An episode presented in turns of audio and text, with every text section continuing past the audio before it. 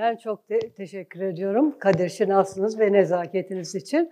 Ee, ayrıca böyle gençlerle beraber olmaya çağırdığınız için ayrıca da teşekkür ediyorum tabii. Şimdi ben bugün e, programa baktığımda e, böyle bu üçlü konuşmanın çok farklı gruplar tarafından yani çok farklı kişiler tarafından verildiğini gördüm. Siz konuşmalara burada hep varsanız tatlı başladınız. Ondan sonra herhalde para, iş hayatı, ekonomi falan oradan girdiniz. Şimdi ben bundan sonraki konuşmamı bilmiyorum. Size ne derece kuru gelecek ya da tatmin edici olacak onu bilmiyorum. Zaten e, Tülay Hanım'la da böyle bir şey derken ne konuşayım dediğim zaman hayatın içinden konuşun dedi. Hayatın içinden insanın önce tabii kendi hayatıdır, o kendi dünyasıdır. Ben böyle bir hazırlıkta doğrusu bir metin hazırlamadım. Artık laf nereye götürürse konuşuruz. Mümkün olduğu kadar uzatmayacağım bu kadar uzun bir günün sonunda. Sizlerin ilgisi ve sizlerin soruları olursa çok daha mutlu olacağım. O zaman karşılıklı bir sohbet de etmiş oluruz. Şimdi e, önce tabii gerçi programda benim e, yazılmış e, yaşam öyküm de var. Ama çok çok kısaca özet olarak bir kez daha tekrarlayacak olursak ben İstanbul doğumluyum. Yani ailemde de işte birkaç kuşak boyunca hep İstanbul'da orayı tanıdım. Bütün eğitim hayatım İstanbul'da geçti. Başlangıçta İstanbul'da bir lisede, Işık Lisesi'nde okudum. Sonra İstanbul Üniversitesi'ne girdim. İstanbul Üniversitesi'ne giriş, o giriş. Önce lisans, ondan sonra aynı üniversitede e, doktora, o zaman yardımcı doçentlik ya da şey yüksek lisans yoktu, doğrudan doktora. Sonra doçentlik, profesörlük derken çok uzun, yani sizler için tabii çok uzun. Ee, burada olan kişilerin herhalde ben anne babasının düzeyinde kişi olarak 43 e, yıl aktif olarak çalıştıktan sonra emekli oldum. Ama akademisyenlik galiba pek bırakılmıyor. Birkaç yıl oturdum. Şimdi yine bir 2-3 yıldan beri bir başka üniversitede İstanbul e, Sağlık ve Teknoloji Üniversitesi'nde orada e, tıp fakültesinde tıbbi genetik e, bilim, ana bilim dalında çalışıyorum. Onun için akademisyenliğe yine aktif şekilde yine sizler gibi gençlerle birlikte e, sürdürmeye çalışıyorum. Şimdi bu akademik yaşamın dışında bana e, en onur verici görevlerden başında Turing'de olan üyeliğim, oradaki yönetim kurulu üyeliğim ve başka Sayın Başkanımızın da söylediği gibi bir devre de yönetim kurulu başkanlığı yapmamdır. Bu hakikaten benim için çok onur verici, gurur verici bir e, görev olmuştur. Ben e, Turing'i 1980'li yıllarda tanıdım. E, o zamanlar e, tabii önce üye olarak katıldım ve e, bu benim için çok önemli bir yani bir daha kısıtlı bir üniversite hayatının dışında çok çeşitli hepsi alanlarında son derece eğitilmiş çok iyi beyefendi ve hanımefendilerle tanışma olanağı verdim. Onlar benim ufkuma çok şey kattılar. Sonra e, rahmetli Çelik Gülersoy'un önderliğinde Turing'in yaptığı atılımları izledim. Yakinen izlemek zorunda kaldım. Ve Turing bu aşamada bir ilkti. Ve her zaman da bu ilk olma, önder olma özelliğini bugün de aynen sürdürüyor. E, siz tabii biliyorsunuz ben size Purum'un neler yaptığını uzun uzun anlatacak değilim ama içinden bir kişi olarak paylaşmak istedim. E, gerçekten ilkti o dönemlerde. E, ilk e, değişik bir turizm hareketi yani butik otel kavramını yaratması ve bu işte en kalitelisini yapması e, özellikle başta İstanbul olmak için birçok şehirlere örnek olmuştur. Ve yaptığı bu kültür hizmetini aynı zamanda dış turizmi açtığı gibi halkımıza da, kamuya da mal etmiştir. Onların da tanımasını sağlamıştır. Ve bu misyonunu her zaman diğer yönetimlerle de devam ettirdiğini e, sevinçle görüyorum. Ve ayrıca bunu vurgulamak isterim. Onun dışında bence yaptığı bu son yıllarda e, Sayın Başkanımızın ve onun nezdinde yönetim kurulunun ve bütün çalışanlarının gerçekleştirdiği bir e, ayrı bir yatırım var ki geleceğe yatırım. Bu geleceğe yatırım çok önemli. Sizler aracılığıyla olan. Yani burada yatırım derken ben burs vermek, para vermekten söz etmek istemiyorum. Bu Turing'i, kurumu bir kere gençler aracılığıyla geleceğe taşımak. Bu çok önemli. Bu bir ilk. E, Türkiye'de e, birçok e, sivil toplum kuruluşu var. Bunlar burslar da veriyorlar. Ama bu kadar. Geliyor işte ayda bursunu bankaya yatırıyor. İlişkisi bu kadar. Gördüğüm kadarıyla, izlediğim kadarıyla devamlı dergilerden de izliyorum. Sizler bambaşka bir e, ortam içerisindesiniz. Bunu size anlatmaya gerek yok ama ben paylaşayım istedim. Turing size bu yatırım yaparken kültür, sanat, her şeyi veriyor. Ve galiba bunu biraz zorunlu da tutuyor ve de çok da iyi yapıyor. Ee, yani bunun ileride çok faydasını göreceksiniz. Bunu tek başınıza ya da aile çevresi ya da bulunduğunuz üniversite ortamında elde edemediğiniz şeyleri görüyor, görüyorsunuz herhalde. Ve burada görmek tabii çok önemli. Sadece gelen kişilerin size öğüt vermesi, şöyle yaptık, böyle yaptık değil. Sizin onları görerek, değişik çevreleri tanıyarak nerelerde neler olmuş, ne bitiyor, kimler ne yapıyor, nereleri doğru, neresi yanlış bunu anlamanız açısından ben bunu gerçekten çok e, sevinçle karşılıyorum. Ve tekrar tekrar başta Sayın Bülent, Doktor Bülent Katkat, onun şahsında olmak üzere bütün emeği geçenlere ben kutluyorum. Devamını da diliyorum. Yani ne zaman bizler başkaları elinden ne gelirse onlara yardım etmek zaten boynumuzun borcu olsun. Şimdi onun dışında e, başta söyledim hayata dair. Hayata dair derken tabii insanın kendi hayatı. Ben burada hayatımın uzun içinde bazı şeyleri size paylaşacağım. Tabii bu paylaşım sırasında acaba doğru neleri yaptım, nelerden pişman oldum, acaba başarılı mıyım, değil miyim falan derken bunu sizin değerlendirmenize bırakacağım. İnsanın kendi e, hatalarını ya da e, başarılarını çok iyi göremiyorsunuz, pek objektif davranamıyorsunuz. Şimdi ben e, liseyi bitirdikten sonra doğrusunu isterseniz üniversite yani lisans öğretimine hiç de bir bilinçli başlamadım. Ee, o zamanlar olduğu gibi belki hala ailelerde aynı şey devam ediyordur. Herkesten ailenin çeşitli fertleri önce bir kere kendi branş e, mesleklerini devam ettirmelerini isterler.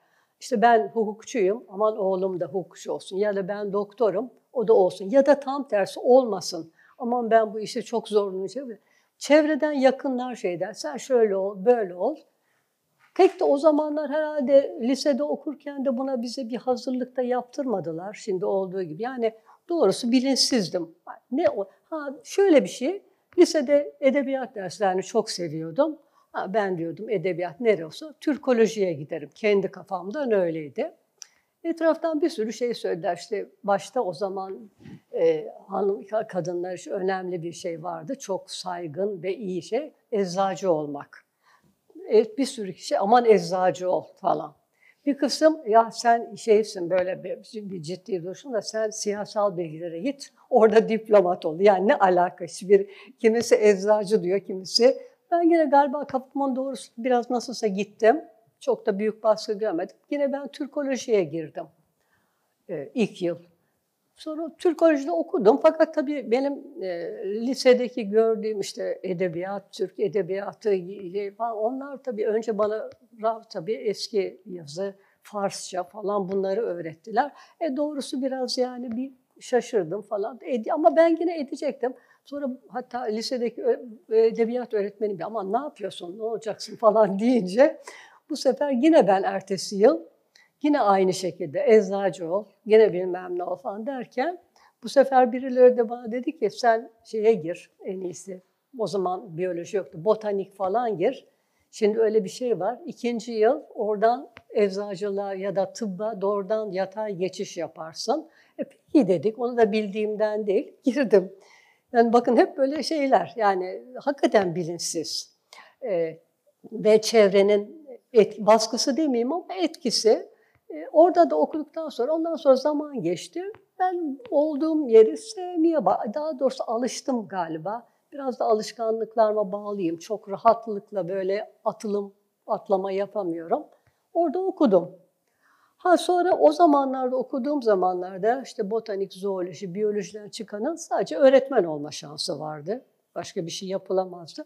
Fakat ilginç bir şeyler oldu o devir, o tarihlerden sonra birdenbire biyolojide çok önemli atılımlar yapılmaya başladı. Biliyorsunuz işte biyoteknoloji çıktı, genetik gen mühendisliği e, falan böyle derken biraz da tesadüf galiba ben ona artık çok fazla bağlandım onlara. Böyle genetik mühendisi ve e, hatta tabii benim benden yaşlı hocalarım onlarla hiç ilgisi olmayandı. İşte ben kendimce işte bu gen mühendisliği falan bir anlatma, seminer yapma şeyine düştüm, kuantum falan. Dinlediler ama hiç yani böyle içince.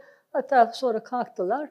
Teşekkür, hatta yarı ciddi, yarı şaka böyle biraz alay eder gibi. Yani ne olacak şimdi siz kendinizde bir de mühendis ünvanı mı ekleyeceksiniz? Yani şimdi gen mühendisi mi olacaksınız diye biraz da alay ettiler. E, haklı olarak çünkü hiç bilmedikleri bir şeydi. Sonra böyle giderken yani hakikaten benim yönüm değişti. Ve birden işte genetik, bu genetik mühendisliği falan. Ve ama çok zorluk çektik. Yani ben ve benim kuşağımdaki o şey arkadaş. Çünkü hiç onunla bir hazırlığımız yoktu, bilgimiz yoktu. Ee, tabii biraz da zorunlu olarak hep yurt dışına gitmek zorunda kaldık. Uzun seneler orada bunları öğrenmek zorunda kaldık. Ve döndüğümüzde artık hakikaten yani ben tabii sizler içinizde bunlarla ilgili kişiler de vardır ama olmasanız bile sosyal bilimlerde okusun artık günümüzde bu kavramlar halk arasında yerleşti. Herkes bakıyorsun şimdi ben dizilerde diyor ki benim genetik yapım böyle diyor. Yani herkesin yapısı benim diyor genlerin değiştirilmiş falan. Yani halk arasında artık konuşma diline girdi ve çok büyük bir ilgi uyandırdı. Özellikle tabii tıp da sağlık bilimlerinde okuyan ya da e, kişiler varsa onlar artık farkındadırlar. Tıbbın ya da birçok başka sektörün e, temelini oluşturuyor. O olmazsa olmaz hale geldi. Zaten bugün de işte benim bulunduğum üniversitenin de ben e, tıbbi genetik bölümündeyim. E, çok müthiş artık herkes ilgili e, bu konuda tahsil yapsın ya da olmasın. Herkes, her aile bile bunlarla ilgili, çocuğuyla ilgili vesaire böyle. Yani sözün kısası bu. Benim böyle bir tesadüfen başlayıp sonra böyle uzun yıllar devam eden ve hala da devam ettirmeye çalıştığım bir e, akademik e, yaşamım var. Şimdi e, buralarda acaba dönüp baktığım zaman e, ne yaptım? Hatalar mı yaptım? Yani yapmadım mı? Ne başka neler yapabilirdim derken e, Biraz da bakıyorum galiba yine hani aynı biraz da genetik yapıma bağlı. Çok fazla böyle e, şeye bağlı bir insanım. Yani geleneklerine değil de alışılmışın dışına pek galiba çıkamıyorum. Onun için eğer bu tesadüfler olmasaydı ben mutlaka işte mezun olacaktım. Öğretmenlik yapacaktım. Böyle hayatımı böyle e, geçirecektim. Onun için e, şunları öğrendim. Ama yaptım ya da yapamadım mesleğini yani insan tabii özel yaşamında olduğu gibi mesleğinin de sevmesinin şart olduğunu öğrendim. Eğer bir şeyi sevmiyorsanız ya da seviyorsanız onun bütün zorluklarına katlanıyorsunuz. Ee, size hoş olmayan tarafları da hoş gibi geliyor. Onu zevkle yapıyorsunuz. Ya da ikinci bir şey tabii e, sevmek ama sevmenin yanında bir de o işe bir yeteneğinizin ya da eğiliminizin yapı olarak, karakter olarak ona bir e, yapabilme yeteneğiniz olması lazım. Ben örneği tabii tıp fakültesinden vereceğim, yani hekimlerden vereceğim. Ben bakıyorum yani bütün mesleklerin kendine göre tabii çok zor tarafları var ama ben yakın olduğu için söyleyeyim. Mesela bir tıp insanı olmak, hekim olmak gerçekten çok zor bir şey. Neden zor? Herkesin yapısı buna uygun olmayabilir. Çünkü e, gittiğimiz zaman hastalar olarak gittiğimiz zaman hepimiz öyleyiz. Kendimiz ya da istiyoruz ki o anda sadece o hekim, o doktor bizi bizimle ilgilensin. Başka hiçbir şey olmasın. Bizim canımız çok önemli. Ama biz onun karşısında belki o gün gelmiş 40. 50. hastayız. O böyle o özveriyi her zaman gösteremiyor, yorgun oluyor. Onun için herkesin hekim olma e, özelliği karakterinde olmayabilir. E olmazsa da olur mu? Olur. Ama işte öylesine olur. Bu tabii ben tıp için veriyorum.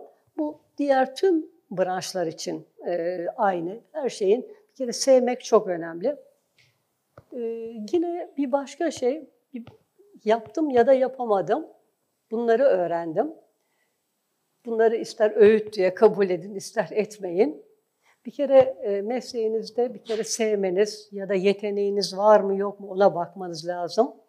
E, pek yok. Yoksa da e, değiştiremiyorsanız da bu da her zaman çok kolay değil. Öyle seveceğiniz biraz yanal yollara sapmanız lazım. Yani biraz bir atılım yapmanız, biraz cesur olmanız lazım. E, çünkü bu yaşlarda e, pek cesaret gösteremezseniz daha ileri yaşlarda insan daha böyle bir rahavete kapılıyor. Öyle götürüyorsunuz, mutlu olun olmayın. İşte o hayat öyle akıp gidiyor. Hayatın başka zorlukları da karşınıza çıkıyor. Ee, bu terim pek doğru mu bilmiyorum. Biraz da hırslı olmak lazım. Yani hırs derken ama öyle o hırsınızı yerine getirirken başkalarını yıkıp yakmak, yani onlara zarar vereceği hırslar değil, kendinizi daha iyiye götürme hırsınız olması. Yani bir yerde kendi kendinizle yarış etmek. Ben biraz bunu da öğrendim. Yarış etmek derken insan kendisiyle nasıl yarış eder? Ee, daha iyiye yükselmek ama başkalarının omzuna basarak değil, kendi kendini daha iyi yükseltmek, yüceltmek. Ee, bu bağlamda tabii bunu yaparken kendi kendinize bunu yapmanın da tek başına yeterli olmadığını da öğrendim. Bildiğini, yeteneğini başkalarına da gösterebilmek lazım. Eğer gösteremiyorsanız, bu yeteneğinizde, yapınızda bu pek müsait değilse, o zaman bir bakıyorsunuz ki hiçbir şey olmayanlar bazen atlamış gitmiş, nerelere gitmiş. Bu sefer hayal kırıklığına uğruyorsunuz. Ee, üzülü, pardon, üzülüyorsunuz, moraliniz bozuluyor. Onun için mümkün olduğu kadar yapınız pek cesur değilse de kendinizi zorlayın, olmaya çalışın. Bunları hep işte öğüt diye. Ben yani bunları kendi hayatımda ders aldım. Ama sizler e, bana hak verirsiniz ya da vermezsiniz. Hak verdiğinizi yapmaya çalışın. Yoksa öylesi ya da olmaz deyip e, bırakabilirsiniz. Şimdi e, ben başka yani aslında e, söyleyebileceklerimi düşünüyorum. Başka neler var benim hayatımdaki yani şeyler sizleri başka e, ne kadar ilgili ama derseniz ki mesleğinle anlatırım ama habire konuşurum yani o saatlerce konuşurum ama sizleri de çok ilgili yani ilgili olursunuz olmazsınız. Ama yine de ben e, söze devam ettireyim ama yani bu arada varsa sizlerden de böyle soru alırsak belki o soru soruyu açar. Ben aklıma gelen başka şeyleri de e, söylemiş olurum. E, ve soru sormanızdan ya da soru sormanız dışında öneride bulunmanız, yorum yapmanız beni çok mutlu edecek. E, çünkü herkesin fikri diğerinden üstündür. Hepimiz birbirimizden bir şeyler öğreniriz. Ben e, yeni kuşaktan çok şey öğreniyorum. E, ben bu şimdi siz Z, Z'siniz değil mi? Biz artık A kuşağı mıyız, B kuşağı mıyız? Bırakın X'i, Y'yi. Ama yani e, diyorum ki ah keşke şimdi o zaman hiç değilse Z olmasam bile X kuşağı olsaydım neler yapardım. Bir söz var hoşuma gidiyor. E, gençler bilebilse, yaşlılar da yapabilse. Onun için e, ileride ahvahlamadan yapabildiğinizde cesur olun. Cesur. Ben cesur insanları çok severim. Cesur olmak lazım hayatta. Belki kendim o kadar cesur değilim, olmadım. Ama olun. Yani gayret edin, olun. Bildiğinizi, yapabildiğinizi çok iyi gösterin. Biri on katarak değil ama herkes sizi tanısın. Ee, bunu şey ederim. Şimdi ben valla e, şey derim yani yorumlarınızı bekliyorum. Sizin görüşlerinizi alayım. Çok sevinirim.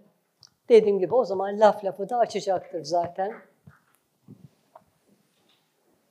Hocam merhaba Ela ben. Türk Alman Üniversitesi'nde moleküler biyoteknoloji birinci sınıf ah, öğrencisiyim. Ah, ah, ah, bak gördün mü? evet çok evet, ilk sözü alan çok evet buyur. Ya ben e, ilk başta size saygılarımı sunmak istiyorum. Estağfurullah. Gerçekten hani büyüdüğümde siz olmak istiyorum gibi bir şey. Akademide kalmak istiyorum. Ama benim benim kusurlu taraflarımı, eksik taraflarımı almayın dediğim gibi. Cesur olun. Evet. Ee, ben şey sormak istiyorum. Yorumunuzu merak ediyorum açıkçası. Hani bazı insanlar şey diyor işte akademi özellikle biyoloji için bunu çok söylüyorlar. İşte akademide kalmak istiyorsan e, yüksek istisa, ihtisasını git yurt dışında yap, gel sonra burada çalış falan filan. Siz Türkiye'yi akademide kalmak için bir doktor ya da profesör olmak için yeterli buluyor musunuz eğitimini? Ee, Şimdi branşlara göre değişiyor tabii. Ee, ama şimdi moleküler biyoloji falan dediğimiz zaman ben sürekli olarak oralarda uzun sürede ama mutlaka oralara gidip değişik teknolojileri görmek ve döndüğünüz zaman da onlarla o ortaklıkları devam ettirmenizi kuvvetle öneririm. Ama tabii ben yabancı dil bilgisinden hiç söz etmedim bu tüm branşlar içinde. Artık biliyorsunuz tek yabancı dilde olmuyor. E, mutlaka yabancı dilini çok iyi, akıcı şekilde geliştirmeniz şart. Yani bu ileride her zaman insanın karşısına çıkıyor. E, herkesin başlangıçta yabancı dille eğitim veren bir e, liseden mezun olması mümkün değil. Ondan sonra da oldukça zor oluyor tabii daha ileri yaş geçince. Onun yurt dışında bulunmanın, öyle akademik çevrede bulunmanın bu ya, şeyi de oluyor. Ama şu var, Türkiye'de de şu anda siz madem moleküler e, biyoloji için konuştunuz, Türkiye'de bu halde bir hayli gelişti. Yani bana bunu bir 10 sene önce söyleseydiniz, Ay burada ne yapacağız, iş bulamayacağız. Önce bir kere bir gitti ama şimdi gerçekten öyle değil. Çünkü e, bütün sektörler yani iş çevreleri falan da bunun farkına vardı. Bu şekilde böyle eski teknolojiyi oradan know-how'ı böyle alıp da onların onlar çünkü verdikleri zaman bize bunun en eski o kendi hiç kullanılmadıkları e, know-how'ları veriyorlar. Yani açıkçası. Onun için hiç ilerlemeye bırakın yurt dışıyla e, yarış etmek. Türkiye'de de bir şey yapamıyorsunuz. Ama akademisyen olarak doğrusu aralarda gidip ilişki kurmaz. Zaten şimdi ilişki kurmak biliyorsunuz çok kolay. İnternet üzerinden bir kere bilgiye ulaşmak çok kolay. Onun için o ilişkiye illa oraya gitmeye, ondan sonra o devam ediyor zaten. Onlar sizi arıyorlar. Ee, bilgiye ulaşmak derken siz aklıma geldi de söyleyeyim.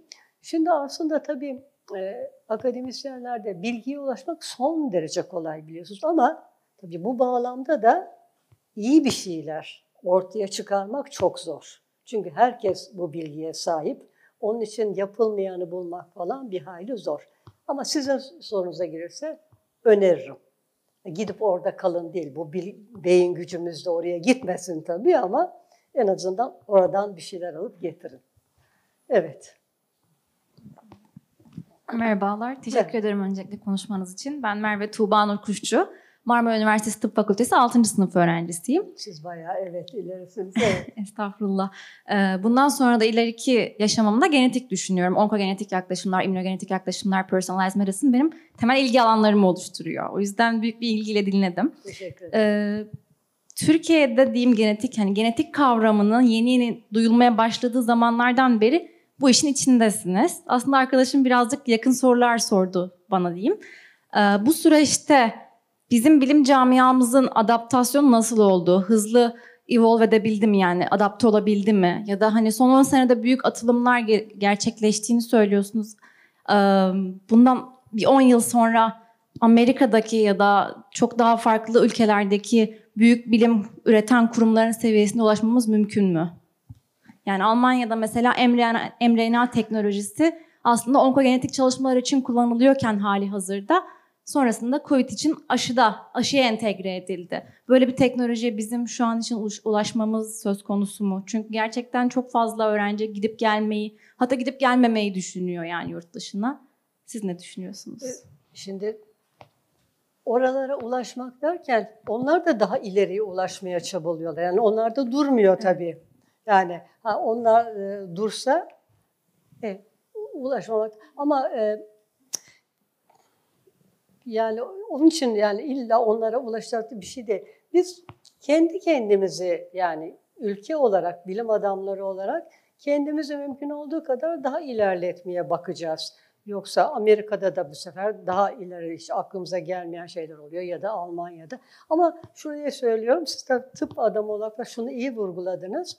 Aslında bu mRNA aşısı yapılırken aşı yapılsın diye bir şey yoktu. Ama bir bilimsel çalışmanın sonuçlarının nasıl gerekli olduğu zaman e, uygulanabildiğinin çok iyi bir şeyidir. Çünkü daha eski yıllarda temel bilimler böyle tıp gibi başka uygulamalı bilimler tarafından pek e, ikinci plana atılırdı, göz ardı edilirdi. Aa, ne olacak temel bilim falan ama şimdi onlar da farkında aman moleküler tıp diyorlar. Çünkü biliyorlar ki elde edilen bilgiler mutlaka bir yerde ve çok hızlı biçimde böyle sektörlere uygulanabiliyor. Ama yani sorunuzun başına gelecek olursak illa biz Amerika'daki gibi olacağız diye bir iddia ile ortaya çıkmak yerine kendimize mümkün olduğu kadar onlara paralel ayak uydurmaya çalışıp durmamak yani hızlı gitmek. Yani benim şeyim o. Tamam? Teşekkür, Teşekkür ederim. Siz e, a, hangi üniversite diyeyim dediniz? Marmara Üniversitesi. Marmara Üniversitesi Fakültesindesiniz. Şey Türkçe tıp ya da İngilizce tıp? İngilizce. Türkçe İngilizce. yok zaten bizim okulda sadece İngilizce. Sadece İngilizce tıp. Peki. Evet, evet, teşekkür ederim. Tekrardan. Hocam merhabalar, hoş geldiniz. Ben de Marmara Tıp öğrencisiyim. 3. sınıf Buse Tuncel. Teşekkür ederiz sunumunuz için. Ee, bir fikir olarak da istemiştiniz konuşmanın Tabii, açısından. Lütfen. Ee, bizim yaşlarımıza geri dönecek olsaydınız neyi daha fazla yapmakta fayda görürdünüz? Bizlere tavsiyeleriniz neler olur bu yaşta? Şunun üstüne daha fazla eğilmeliyim demiş olabileceğiniz. Bunu sormak istedim. Teşekkürler. Ama şimdi ben sorunuzu cevaplamadan önce şöyle, neyin üzerine eğilmeniz derken hangi anlamda soruyorsunuz yani? Akademik anlamda. Peki. Ee, üzerinde eğileceğim konu olarak falan mı soruyorsunuz yoksa nasıl davranayım mı, onu mu, hangisini? Yine ben size ikinci soru sorayım. Hep akademik kariyerden sorular geldi aslında. Yurt dışına gidip master yapmak gibi, Evet. geri dönmek. Evet. Dile mi yönelmeliyiz? Ülkeyi kalkındırmak adına geri, gidip bir şeyler öğrenip geri dönmeliyiz? Yeni bir girişimlerde mi bulunmalıyız? Akademisyenlikten memnun musunuz? Şi- te- teşekkür ederim. Ben bir kere bay- son şeyinizi söyleyeyim. Akademisyenlikten çok memnunum. Yani başka bir şey herhalde ben olamazdım. Ama bu e, tesadüflerin verdiği, benim seçtiğim branşın bu şekilde gelişmiş olması da etkili olmuş olabilir ama ben memnunum.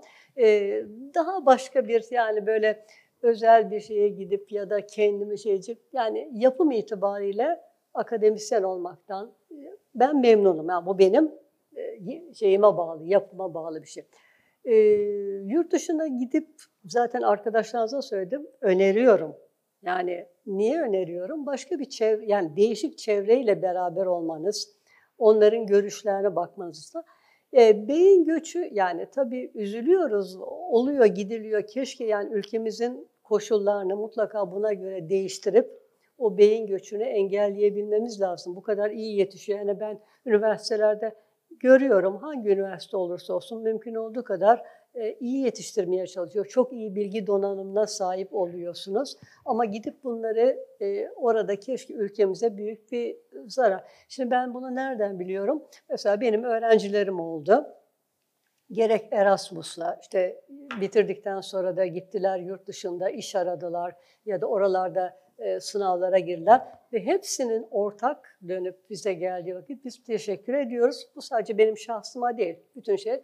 Bizi teorik olarak son derece donanımlı yetiştirmişsiniz ama bizim çevreyle yani bu bilim çevresiyle ilişkimiz olmadığı için uygulama açısından ya da böyle aktif o hayata katılma açısından tecrübesizmişiz. Yani uygulama ve laboratuvar yoksa teorik olarak diğer ülkelerle birden gelenlerle sınava girdiğimizde, mülakatlara girdiğimizde çok teşekkür ettiler. İnanamadılar siz bu kadar bilgiyi nereden kazandınız diye. Erasmus öğrencileri bile bunu dönüşte bize söylediler.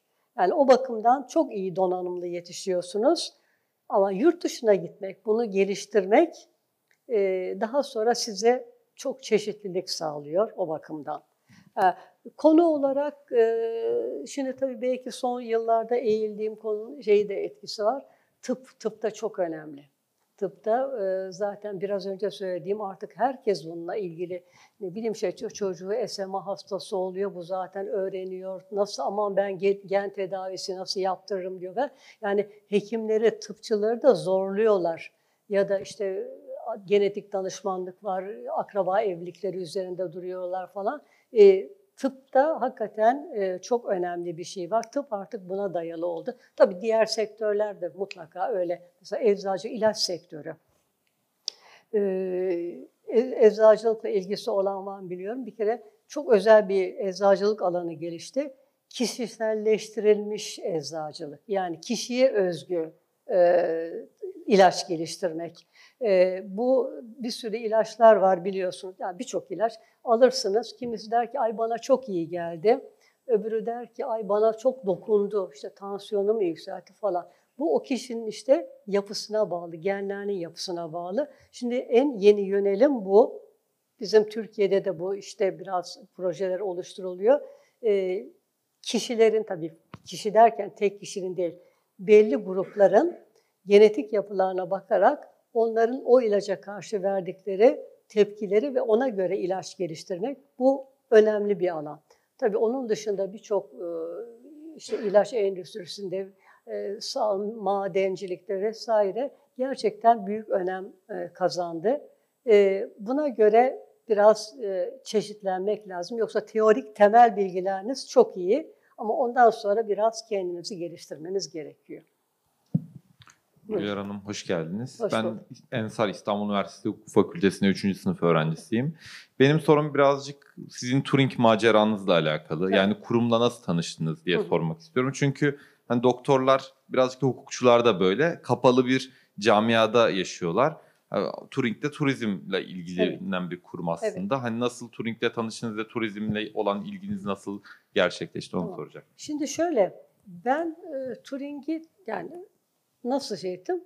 Yurt dışından, en ilginç bir şey, yurt dışından gelen misafirlerim vardı. İşte onlara İstanbul'u gezdiriyordum.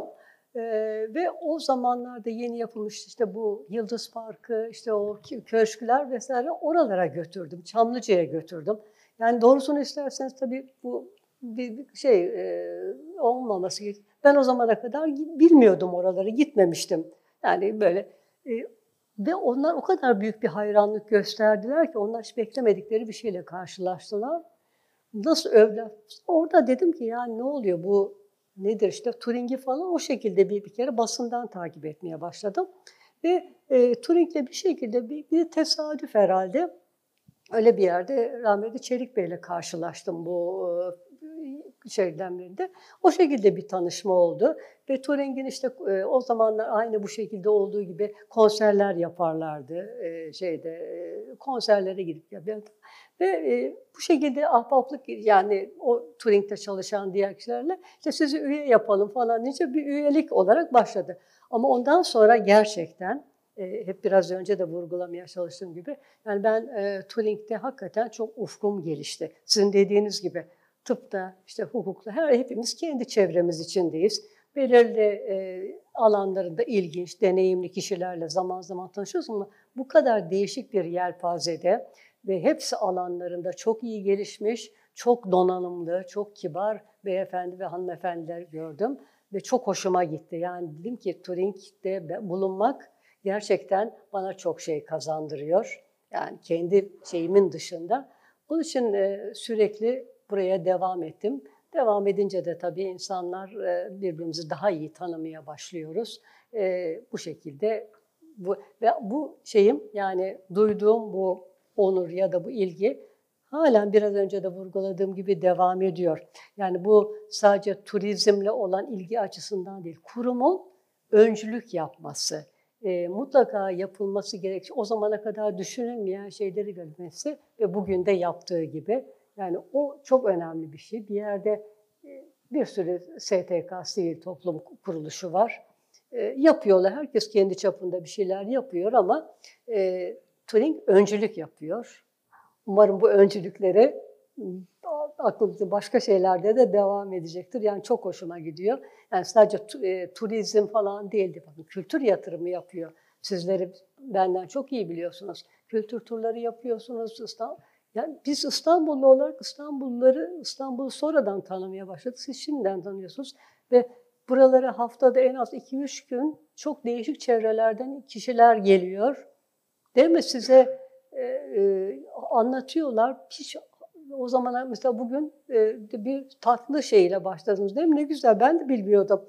Açtım baktım neymiş? Güllaç. Yani güllaç onun yanında para, onun yanında işte bilmem eski eser, arkeoloji. E bunları insanın ne tek başına ne de bulunduğu çevrede hayatı boyunca öğrenemeyeceği şeyler öğreniyor. Yani Turing'i bunun için çok takdir ediyorum ve böyle bir kurumda üye olmaktan son derece mutluyum. Siz umarım daha da geniş çevrelere yayacaksınız. Yani bu birikiminizi tanıtım açısından. Yoksa bir yerde bizler benim birbirimizi tanıyorduk. İşte belli bir çevre, aynı yaş grubu. Yaşlanıyor gidiyor kendi içinde. Hani kendimiz söylüyorduk, kendimiz dinliyorduk ama şimdi öyle değil. Onun için çok iyi. Bunu birkaç kez vurguluyorum. Yani hiç de vurgulamaktan bıkmayacağım. Tekrar tekrar teşekkürler ve kutlarım. Evet. Hocam merhaba, konuşmanız için teşekkür ederiz. Ben Zeynep Öztürk, Cerrahpaşa İngilizce Tıp Fakültesi 2. sınıf öğrencisiyim. Ne kadar çok maşallah kalkanlar ne kadar çok. Evet, ama bir hatta en cesur olanlar onlar mı? Onlar hemen kalkıyor. De, buyurun, bekliyorum. Hocam akademiyi seçmeye nasıl karar verdiniz? Ne? Akademi. Akademisyen olarak devam etmeye ne zaman ve nasıl karar verdiniz acaba? Ee, daha yani lisans öğretimini yaparken çünkü baktım ki yani ben e, öğretmenlik şeyde ben hani öğretmenlik ha diyeceksiniz ki akademisyenlik öğretmenlik değil mi ama sadece öğretmenlik kısmı değil araştırma yapma kısmını çok sevdiğim için akademisyen olmaya karar verdim ve dediğim gibi yapım da yani benim e, karakterim yapım da öyle olmaya daha uygundu. Bilmiyorum yani bunu zaten insan e, üniversitede başlangıçta belki anlayamıyorsunuz ilk girerken. Dediğim gibi belki sizler kendi doğrudan doğruya bilinçli mi girdiniz? Yani etkisi oldu mu ailenizin bilmiyorum ama ilk başlarda çok olmuyor o yaşlarda. Daha dur bakayım bir üniversiteye gireyim. Ama üniversitede hele böyle ilerleyince falan e, ben onu o kararı o zaman verdimdi zaten. Ben başka bir şey yapamam dedim. Siz ne mesela, siz ne düşünüyorsunuz şimdi? Siz bana söyleyin. Ben de akademiye devam etmeyi düşünüyorum. Tabii daha karar vermedim. Akademisyenliğin uygun olduğu, olacağını E yani işte uygun olmak, uygun olmayı da yani insan herkese uygun olmak, tarif etmek de zor. Ne demek uygun? Yapısına, e, karakterine, e, sevme, sevme içine, ha, evet.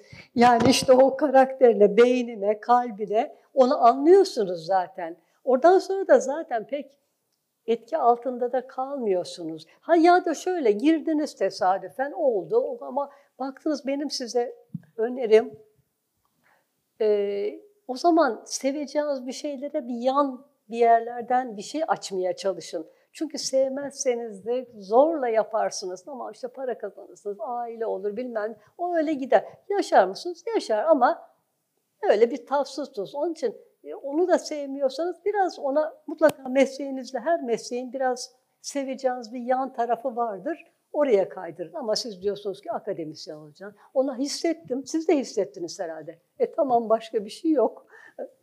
Bülent Hoca'nın dediği gibi buradan hissediyor insan. Evet. Teşekkür ederim. Marmara Üniversitesi Eczacılık Fakültesi 1. sınıf öğrencisiyim. Ali Furkan Gökdemir ismi.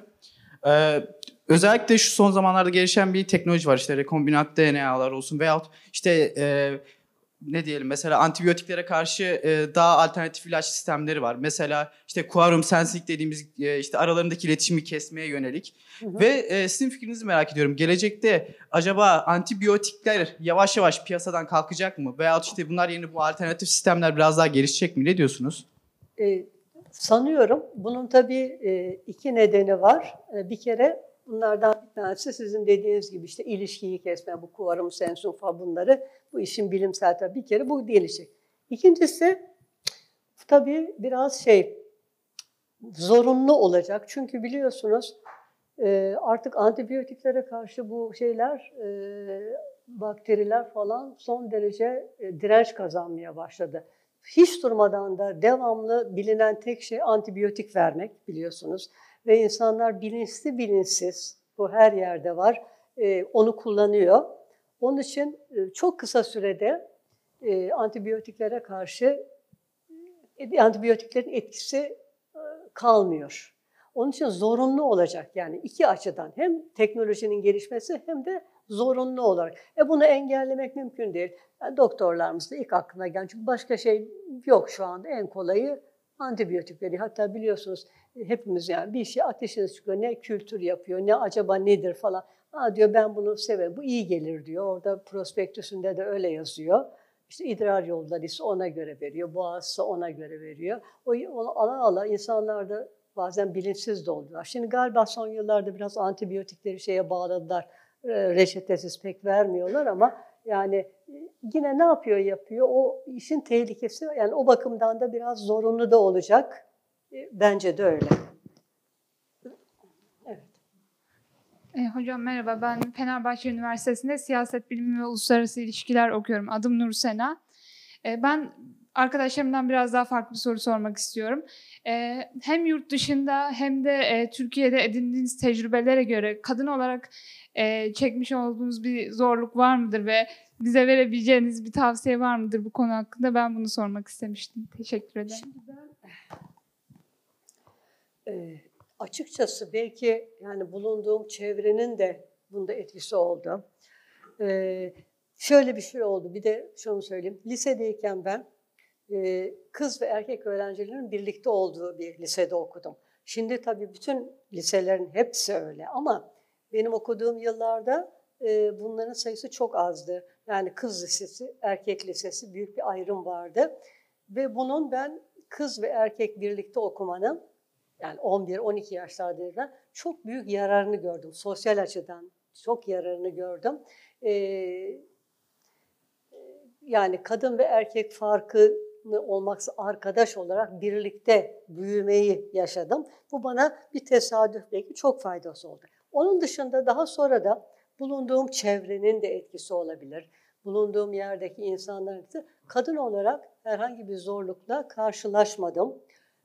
Turing de dahil olmak üzere pek çok yerde, ben artık onları saymıyorum, bölüm başkanlıkları, senato üyelikleri, merkez müdürlükleri yaptım. Yani e, kadın olduğum için bunun e, ne ne pozitif ne, ne negatif yani aynı şeylerle e, yarışa girdim demiyorum. Ben ona beni layık gördüler, oldum. Onun için ben bulunduğum çevrede olmadım. Ama e, yurt dışında da zaten e, sadece e, şey laboratuvarların yani araştırma laboratuvarında çalıştım. Onların geldiği onların çevresine göre yani kadın ya da erkek olma fark etmiyordu. Türk olduğum için onların alışık olmadıkları bir kültürdü. Yani biraz hep öğrenmek istediler. Hatta ilginç bir şey nereden nereye aklıma geldi bilmiyorlardı, tanımıyorlardı. Siz e, İstanbul'da şey e, nasıl ısınıyorsunuz? İşte bilmem ne. Yani ısın böyle bizi öyle bir onlar da aslında yani bizden daha bizim gibi biz birçok şey lisede laf, laf açıyordu şey, laf, her şeyi öğreniriz. Bütün ülkelerin nasıl yapar ne olur. Onlar farkında değiller. Kendi ülkelerine şey diyorlar. Böyle bilmiyorlardı. Aa sen e, işte böyle kıyafet böyle mi dolaşıyorsunuz kendi ülkende falan diyorlardı. Oralarda kadın erkek olarak değil ama yani farklı bir kültürden olmanın şeyini gördüm ama Türkiye'de belki şansımdı ama ben hakikaten yani bir e, negatif bir şeyini görmedim. Dediğim gibi her yerde de işte varsa o yeteneğin varsa ya da liyakatın varsa oraları yaptım doğrusu.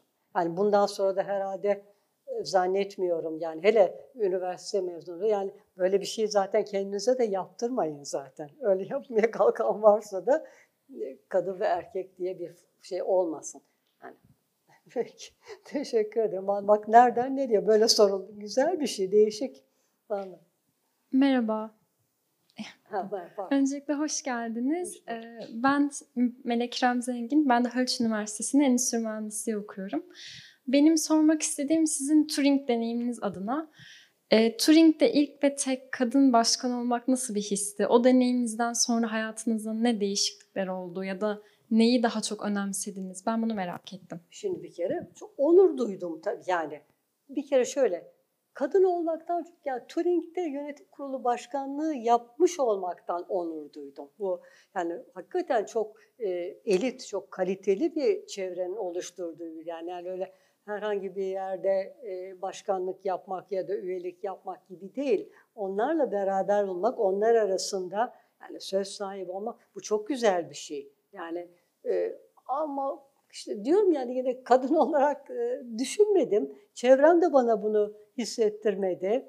E, tabii çok birbirimize bana saygılıydı. Biz hepimiz birbirimize saygılıydık yani. E, sizler teşekkür ediyorum. Yani tek kadın olmanın belki işte bundan sonra inşallah daha çoğalsın ne diyelim yönetim kurulundan başlatarak başlatın yani. Bak bu kadar çok Böyle olmasın ileride daha bir genç hanımları da orada fotoğraflarını görelim inşallah ömrümüz yetsin.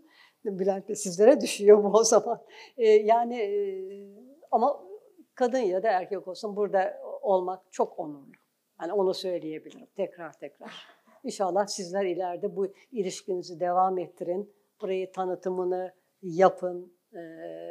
Buranın ne kadar kaliteli, üstün elit bir gruptan oluşan ama o kadar da dışarıya açık bir kurum olduğunu zaten bu her STK'da olan bir şey değil yani. Onun için önemli. Teşekkür ederim. E, merhabalar. Öncelikle sohbetiniz için çok teşekkür ederim. E, benim de sorum yine arkadaşlarımınki gibi Turing ile alakalı olacaktı. E, Turing'de geçirmiş olduğunuz iki, e, bu arada öncelikle kendimi tanıtayım. Umutlu Umut Çıkmaz ben. İstanbul Üniversitesi Çin Dili Edebiyatı 3. sınıf öğrencisiyim. E, sorum arkadaşlarım gibi Turing ile alakalı olacaktı. Turing'de geçirmiş olduğunuz iki yıllık yönetim kurulu başkanlığı sürecinizde e, kendinize edindiğiniz bir e, kuruma dair bir fikir var mıydı? Yani şey anlamda soruyorum. Bir değiştirmek, geliştirmek ya da farklılaştırmak istediğiniz bir nokta oldu mu? Ya da e, bu dönemdeki çalışmalarınız ne üzerine oldu? Ya da e, neler e, hayal ettiğiniz kuruma dair onu merak etmiştim. İlerisine dair daha doğrusu ya da bugünlere geleceğini ya da bu şekilde bir değişim olacağını düşünmüş müydünüz ya da planlamış mıydınız siz de? Şimdi ben yani planlama derken tabii o dönemdeki şeyler e, o zamanki görüş daha çok e, dediğim gibi turizm ağırlıklı. Yani işte yeni mümkün olduğu kadar İstanbul içi ve dışında bu şekilde e, o zamana kadar bir yerde atıl kalmış, pek tanınmayan ama kültürel mirasımız açısından çok önemli olan yerleri kazandırmak. Yani bunun için yapılan yatırımların çok büyük ölçüde buna dayanıyordu. Ama yani e, o zamanlar ben yine de e, şeyi düşündüm doğrusu ve bunu belki de sohbet arasında orada yani gençleştirmenin çok önemli olduğunu. Yani bunların e, tabii gençleştirme olunca bir yerde geliyor bugüne kadar dayanıyor. Mutlaka kurumun kendi içinde kapalı olmaması. Yani e, çünkü benim çevremde olanlar da yani hepimiz birlikte e, belli bir yaşın üstünde artık zaten Turing'i iyi tanıyan insanlardı ama Turing'in tanıtımının daha iyi yapılması. Yani sadece yaptığı köşkleri falan gidip gezmek değil ama yani o bakımdan geliştirmesini onu düşündüm. Ha, planlama derken tabii e, her devirde belli bir yönetim grubu oluyor. E, onların yaptığı plan doğrultusunda işte yıllık ya da iki yılda bir yapılan e, genel kurullarda da bunlar onaylandığı sürece bunlar devam ediyor. E, o zamanki görüş biraz daha bir kapalı görüştü ama işte hep aynı şeye dönüp geliyoruz. E, benim düşüncem yani planlamak değil tabii ama düşüncemin daha sonra bu son senelerde gerçekleşmiş olmasından çok mutluyum. Çok doğruya bir gidiş bu. Ben e, tabii e, böyle kalabalık bir grup olarak beni izlediğiniz için ben çok çok teşekkür ediyorum. Ama dediğim gibi öğüt vermeye gelmemiştim ama arada belki öğüt kabul edeceğiniz şeyler olduysa siz yine doğru yani benim söylediklerimde doğru bulduklarınızı yapın ama e, onaylamadıklarınızı da kendi yapınıza uygun olarak e. Hepinizin yolu açık olsun. Hepinize başarılar. Hem meslek hayatınızda hem özel hayatınızda, yaşamınızda şansınız bol olsun.